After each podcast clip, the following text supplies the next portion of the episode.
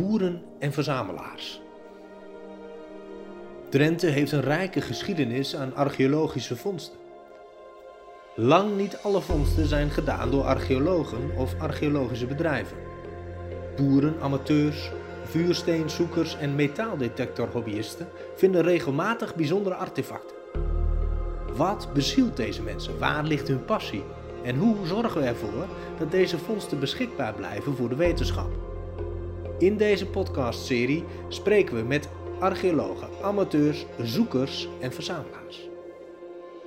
In de eerste aflevering spreek ik met oud-conservator van het Drents Museum, Jaap Beuker. Hij heeft tijdens zijn carrière veel contacten met vinders, verzamelaars en amateurarcheologen gehad. Welke invloed hebben ze gehad op de wetenschappelijke archeologie? Hoe is de archeologie met deze vondsten omgegaan? En waar moeten we op letten? Ik zit hier met Jaap Beuker. Uh, Jaap, uh, misschien kun je best zelf even vertellen uh, wie je bent. Ja, Jaap Beuker dus, je naam heb je al gezegd. Ja. ik werk, werkte sinds 1977 bij het Drents Museum. Ik ben toen begonnen als, als veldassistent voor het, voor het veldwerk. En de contacten met amateurarcheologen en het, het registreren van fondsmeldingen onder andere. Mm -hmm. nou, naderhand, langzamerhand bevorderd tot, tot conservator en laatstelijk tot, tot hoofdconservator. In die hoedanigheid heb je natuurlijk heel veel te maken gehad met ja, amateurarcheologen, mensen die dachten dat ze iets, iets, iets gevonden hadden. Um, ja, klopt helemaal. Uh, ik ben in 77 bij het museum begonnen, okay, ja. in 1977. En kreeg vrij snel uh, de, de opdracht om me met amateurarcheologen te bemoeien en met amateurcollecties te bemoeien en met fondsmeldingen te bemoeien. En dan kreeg je dus fondsmeldingen van, van, van particulieren, een landbouw die op zijn rooimachine wat, wat vindt. Ja. Maar ook met de amateurarcheologen krijg je te maken. Ja. En dat was vaak een zaak om bij die amateurarcheologen langs te gaan, collecties te inventariseren, kijken wat ze gevonden hadden.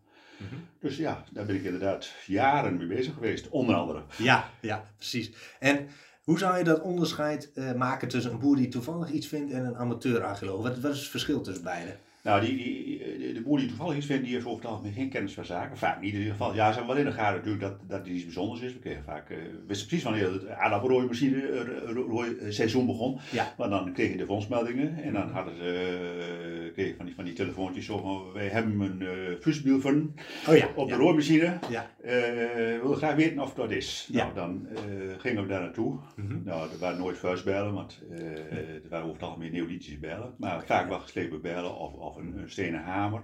Dat soort zaken. Soms ook een, een, een volstrekt waardeloze steen, dat kon ook maar zo. Een stuk vuursteen had wat een bepaalde vorm had. Voor de raarste dingen was, eh, was ik op een gegeven moment had iemand een versteende koe gevonden. nou, dat was dus geen versteende koe, was gewoon een kei.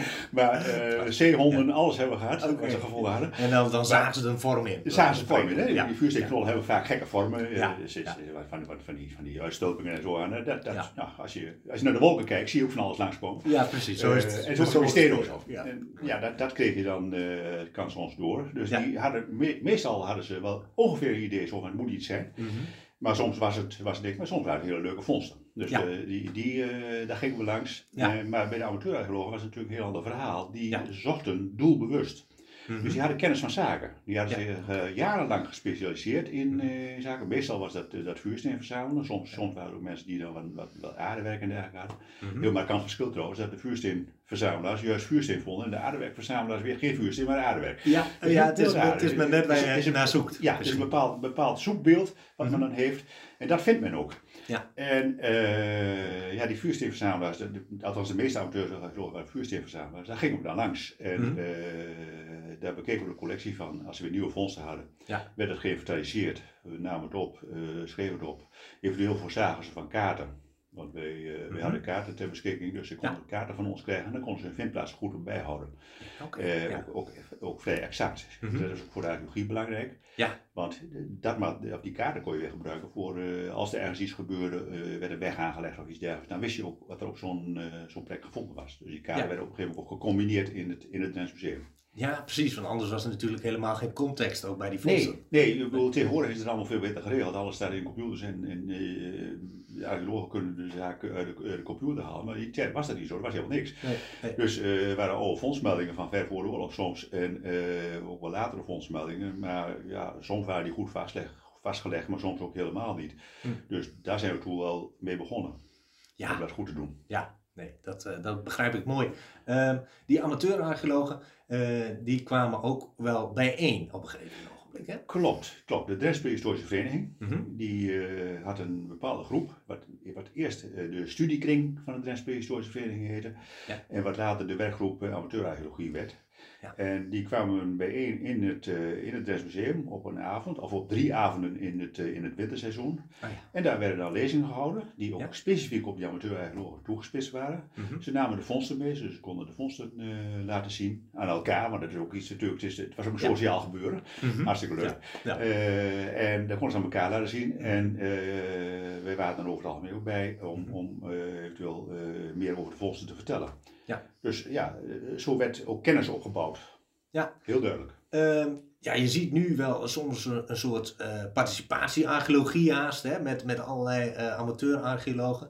Ehm, hoe was dat een beetje dan in de jaren, nou, laten we zeggen, 80? Eh, dan, Ja, dat hoe was hoe hing de vlag erbij? Ja, ja. dat was heel anders. Ja. Er is een markante, een markante verandering, ik noem dat een verbetering gekomen. Mhm. Zo van, nou, ik denk dat zo jaren 80 en 90 is dat wel, wel veranderd.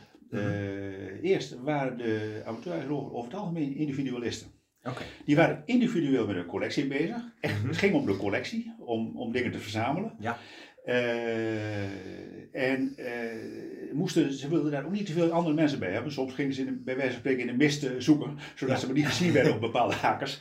Want dan konden anderen zien waar ze zaken gevonden hadden. Ja. Dus dat was in die jaren was dat, was dat nog heel sterk. Dat men toch wel, wel behoorlijk individualistisch eh, bezig was. Ja. En dat is in de loop van die jaren is dat wel behoorlijk veranderd. Hm. Op een gegeven moment hebben we, eh, althans heb ik zelf een, een geleid bij Nieuw Schonebeek, in 1983 was dat, 84. Mhm. Eh, en eh Mesolithicum, middensteentijd. Ja. En daar waren al verschillende amateurarcheologen bij betrokken, die dus gewoon elke zaterdag van hun vrije tijd, dat is geen sinecure, dat is, dat is- Nee. dat is anderhalf jaar lang, Zo. elke Ja. zaterdag zo'n beetje daar op die, op die zandkop in Nieuw Schonebeek waren, Ja. om, om, om te graven, Ja. om een opgraving eh, te begeleiden en, en, Mhm. en, en zaken te zoeken en in te meten en dergelijke. Dus daar ging het ook al om de algemene zaak. Ja. En dat is, is eigenlijk de laatste jaren steeds sterker geworden, vind ik. Ja. Er zijn heel veel amateurarcheologen die nu op grote zaak bezig zijn, ook niet om de collectie, niet, niet zo van hebben, is, eh, ze Nee. willen het hebben. Ja. De Weiler Freek Modderkool, die had daar heel mooi gezegd erbij, die, die, die had daar toen eigenlijk al een beetje een snortje, die zei van, het hebben van een zaak is het einde van het vermaak. Dat, dat is eigenlijk ook wel een beetje zo, hè? Als je iets hebt, wat je graag wilt hebben, en je hebt het, ja, Hm. dan vervaagt het ook weer, klaar. Dus Mhm. het, het, sinds die jaren is het eigenlijk steeds, steeds meer naar een, een algemeen, algemeen doel gegaan. Ja. En dat zie je ook binnen die werkgroep, wat nu de werkgroep amateurarcheologie heet, Mhm. zie je het ook. Men, men staat voor een algemene zaak. Ja. En die algemene zaak is, is, is de collectie, of zijn de collecties natuurlijk. Mhm. Zorgen dat die collecties op een goede plek terechtkomen. Bijvoorbeeld bij het archeologisch eh, depot in Nuis. Ja. Eh, en zorgen dat eh, de wetenschappelijke gegevens bereikbaar zijn en dat die ook bewerkt worden. Je ziet ook dat steeds meer amateurarcheologen, Mhm. langzamerhand, dat is echt een ontwikkeling van de laatste jaren, steeds meer amateurarcheologen ook gaan publiceren. Ja, oké. Dat is een hartstikke leuke ontwikkeling. Ja. Ja. Dus en, prachtig. dat, dat gaat ook hartstikke goed. En ehm, heeft dat ook iets te maken dan eh, met de houding eh, van de professionele archeologie? Dat die in de loop der ja, decennia wat veranderd is? Ik denk het wel. Ik bedoel, eh, archeologie is veel toegankelijker geworden. Mhm. En eh, de professionele archeologie is ook, eh, niet dat, dat, dat hangt een beetje van de collega's af, maar eh, vroeger was het toch wat meer een gesloten bolwerk. En ik denk dat de laatste jaren eh, alles veel, eh, veel toegankelijker geworden is. Ja. En men makkelijker ook, ook contact heeft met amateurarcheologen, Mhm. of met, met, met eh, professionele archeologen. Ja. En ook, eh, je ziet dus ook dat, dat amateurarcheologen gewoon nu ook op een, meer, denk ik meer dan vroeger op hun waarde geschat worden. Ja. Men, men, men is gelijk. Mhm. Ik doe Ja. zelf een project in Noord-Duitsland. Ja. Nou, je weet hoe, hoe, hoe, hoe in Duitsland zaken werken met het dokter. En, Ja. en, en, en- dus dat is hiërarchisch enorm hiërarchisch opgebouwd. Nou, wij komen daar op een gegeven moment in, aan de deze grens zitten we met een aantal amateurarcheologen die vanuit Drenthe meegaan om daar te zoeken op de meest noordelijke vindplaats van Neandertalers. Ja. Eh, nou, de Duitsers die hebben ons daarvoor uitgenodigd, omdat ze zelf de kennis niet hebben.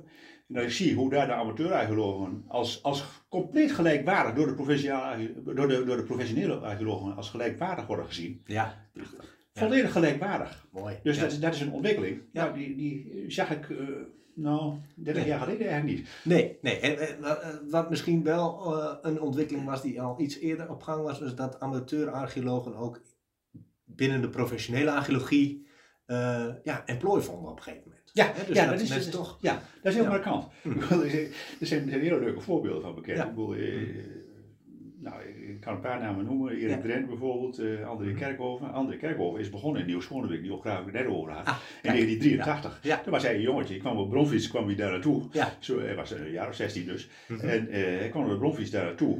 En die, ja, dat was toen al markant. Dat hij zo, zo, zo, ja, zo gedreven daarmee bezig was. Ja. En die heeft zijn opleiding daarop, op een gegeven moment heeft hij, uh, is hij erop aange, uh, aangepast. Hij is, hij is uh, begonnen met, met, met, met technisch onderwijs, maar zo okay. via het MAVO, HAVO, VWO, universitaire opleiding. En heeft dus nog op een gegeven moment gebracht tot de provinciale archeoloog van Flevoland. En is, heeft nu zijn eigen archeologisch bedrijf, zijn opgravingsbedrijf. Oh ja, mooi. Dus, ja. Nou, Erik Drent is ook zo'n voorbeeld. Ja. Erik is ook als amateur-archeoloog begonnen mm -hmm. en heeft zich ook ontwikkeld tot, de provinciale, of tot professioneel archeoloog. Ja, ja, ja dus, prachtig. Ja, dus die, die ontwikkeling is, is er ook. Is, ook, is er ook. Ja, mooi.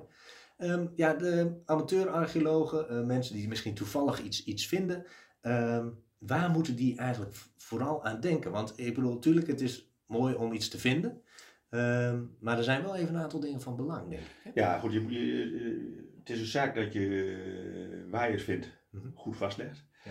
Als je direct onmiddellijk in de gaten hebt waar, uh, dat, dat iets in het veld al iets is, dat je dat direct kunt zien, is het handig om met GPS al iets vast te leggen. Oh ja. Telefoons ja. kun je tegenwoordig ook al zaken mee vastleggen. Ja. En liefst volgens de reeks driehoekmeting, want dat werkt het handigste. Mm -hmm. uh, dus het moet gewoon vastgelegd worden. En het moet, moet natuurlijk wel gemeld worden op zich. Ja. Dan hoef je niet uit een klein vuursteentje om. om, om, om nee. daar kun je soms, eh, sommigen die, die, die vinden daar in de loop van de jaren duizenden van. Als je iedere keer dat ene vuursteentje moet melden, is dat niet een beetje onhandig. Maar als het vastgelegd is en je doet dat één keer in zoveel tijd en je meldt dat uh, bij PAN, ja. uh, Nuis, mm -hmm. uh, dan, dan komt het dik voor elkaar. Ja, want nu in deze serie zullen we ook een hoop mensen spreken die, die, die ja, soms misschien toevallig wat hebben gevonden, soms er echt naar op zoek zijn geweest. Uh, soms ook wel hebben gegraven. Um, maar je mag niet zomaar overal en heel diep graven natuurlijk. Nee, graven mag sowieso niet. Uh, dat is uit den boze. Dus wat je kunt doen is aan het oppervlak zoeken. Ja. En als er gegraven moet worden, dan gebeurt dat door, uh, door professionele bedrijven over het mm -hmm. algemeen, ja. universiteiten. En soms ook, we hebben uh, met een groep amateur-archeologen hebben we ook wel toestemming gekregen om de, bijvoorbeeld de bouwvoor uh, aan te pakken. Maar zelfs in de bouwvoor mag je eigenlijk niet graven. Nee. Maar om de bouwvoor te zeven, om bepaalde uh, vindplaatsen wat beter, wel, beter zicht te krijgen op bepaalde vindplaatsen. Ja, okay. Maar als privépersoon mag je natuurlijk sowieso helemaal niet graven. Nee. Absoluut niet. Nee. En je mag ook niet zomaar overal zoeken. Nee, nee je moet wel toestemming hebben van, de, van de landeigenaar. Ja. En dat, uh, dat zou ik wel aan willen bevelen, want mm -hmm. je ziet wel dat de ontwikkeling is nu ook bij, uh, bij de landeigenaren, mm -hmm. dat men niet zomaar mensen op het uh, land meer wil hebben. Vroeger was dat toch wat makkelijker, mm -hmm. dan was dat niet zo lastig. En dan, ja, je kon niet overal precies vragen, van je wist niet, als je ergens liep, zo, wat, van wie is dit stukje, van wie is dat stukje wat ernaast ligt, dus dan liep je wel. Ja. Maar tegenwoordig zeggen ze daar toch wat, ja. wat, wat, wat verder op, omdat ja, dat kan wat gevolgen hebben als je iets vindt. Ook voor de boer. Ja, bijvoorbeeld een boer die, uh, die uh, nou ja, een groot stuk land heeft en een amateur-archeoloog of, of een schatzoeker, noem ik dat dan maar even, ja. een steen, mooie steentje zoeken, die, die, die vindt iets. En dat blijkt, het lijkt het begin van, van een, een, een hele grote vondst. Ja. Dan heeft de boer een probleem. Ja, nou, dat, dat, gebeurt niet vaak. Nee. Dat is een geruststelling misschien. Ja. want ik bedoel, als je gewoon middensteedtijd materiaal of je vindt een keer een, een neolithische scrabber, ja, zei je, ja. goed, dat, dat, dat heeft geen gevolgen. Maar als er echt iets uh, waardevols, iets, iets zeer waardevols gevonden wordt, ja. dan kan dat gevolgen hebben voor de boer. Mm -hmm. En dat is nu ook uh, ja, bekend dat daar een, een, enkele voorbeelden van zijn. Dat de boer last krijgt van, van de werkzaamheden die hij dan, dan wil doen. Maar wordt daar over het algemeen je wordt daar wel rekening mee gehouden. Ja. En worden er goed, eh, meestal wordt er een, een goede gulden middenweg gevonden hoor. Ja, exact. Er wordt wel overlegd en wel gekeken van. Er wordt vaak niet zo ingegeten als er wordt opgediend. Nee. Dus uh, bij, bij mij weten valt dat wel mee. Maar het zou, zou een keer kunnen voorkomen. Ja, Dan heb je natuurlijk ook nog iets als eigenaarschap. Dus uh, dat, als je iets vindt op het land van iemand anders, dan is het niet helemaal van jou. Nee, nee. formeel is het zo dat, uh, de eigenaar en de vinder. Moeten delen. Als het als schaatsfonds verklaard wordt, mhm. dat kan ook, ja. een hele hoge waarde heeft, mhm. dan wordt het 3-3. Dus dan heeft het Rijk, de vinder en de eigenaar moeten dan delen. Ja. Nou, dat kan hele rare complicaties hebben. Uh, ook alleen al bij, bij een gewone fonds. Mhm. Als uh, de eigenaar en de, de vinder moeten delen. Meestal loopt het trouwens niet zo ver hoor. Ik bedoel, uh, de dingen die de amateur vinden, die zijn vaak voor de leek volstrekt onherkenbaar. Ja. Zo van, ja, ja dat is niet maar ik zie er niks in. Nee, nou, nee in dat soort gevallen heb je dus geen, geen twist over van, van wat is van wie, dan ach, niemand met me jong. Dan is het ook vooral archeologische waarde. archeologische waarde en, ja. geldelijke waarde heeft het dan ook helemaal niet. Maar als het dus echt, echt iets, iets, iets ja, van, mhm. van hoge waarde eh, is, ja. dan krijg je dus wel te maken dat, dat het formeel gemeld wordt, moet worden bij, uh, bij die eigenaar. Ja. Uh, naast natuurlijk bij de, de archeologische uh, organisaties. Ja. Maar bij de eigenaar moet ook gemeld worden. En dan kun je ja, heel complexe situaties krijgen. We kennen wel situaties waarbij er dus meerdere eigenaren van een stuk land zijn. En dan wordt het verrekte moeilijk. Ja, ja dan wordt lastig, het heel lastig. ja, dat snap ik. Ja. Um, nou, hoe voorkom je um, bijvoorbeeld als museum, maar misschien ook archeologie breed, dat vondsten um, ja, worden verkocht op de markt, bij wijze van spreken. Dus op eBay of op, wat tegenwoordig allemaal wel niet kan. Nou ja, dat, dat klopt. Het is wel, wel een zorgkindje, moet ik zeggen. Mhm. Ik kijk zo nu en ook op eBay gewoon uit interesse zo wat wordt er nou aan archeologisch materiaal en ook bij, bij en dergelijke. Ja. Kijk naar archeologisch materiaal en dan, mhm. dan ja, is, zie je daar toch wel zorgelijke ontwikkelingen van, van zaken die, uh, die gegarandeerd het zijn met metaaldetectoren, het zijn gewoon gevonden zijn. Uh, dat denk ik aan, aan, aan stenen, vuurstenen, bijl, ik denk aan, aan, aan sieraden. je ziet de gekste dingen op Katawiki staan en ook op, ja. op eBay. Ja, dat is... Die eigenlijk heel... Drentse geschiedenis eh, soms zijn. Ja, ja. Ja. ja, dat is heel moeilijk, maar dat is heel moeilijk te voorkomen hoor. Mm -hmm. ja. Zeker als het geen hoge geldelijke waarde hebben. Ja, er zijn, zijn, vaak dingen die een hoge geldelijke waarde hebben. Ja.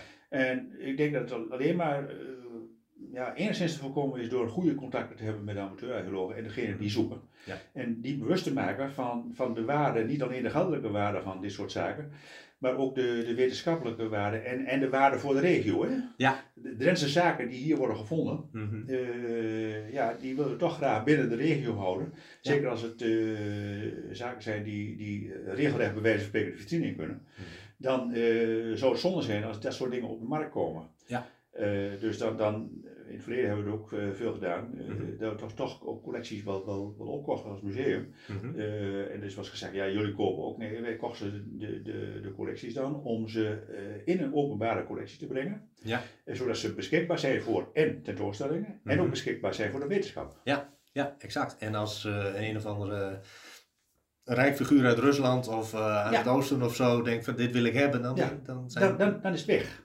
En de context is dan vaak ook weg. Hè? Ja. Dus als je, als je geen context meer hebt van een bepaald voorwerp, hmm. ik noem maar een, een, een, stenen bel die ergens gevonden is, er is geen context van. Nee. Dus hij kan op akker A of, of, of in dorp B gevonden zijn of dorp C. Mm -hmm. Ja, dan heb je er eigenlijk heel weinig meer aan. Ja, nee. Dat is doodzonde. helemaal. Ja. Dit was alweer een aflevering van de podcastserie Boeren en Verzamelaars. Elke woensdag volgt een nieuw gesprek met een amateur of een zoeker. Ken of ben jij iemand die naar archeologie zoekt in Drenthe? Mail dan gerust naar gklompmaker.hunebedcentrum.nl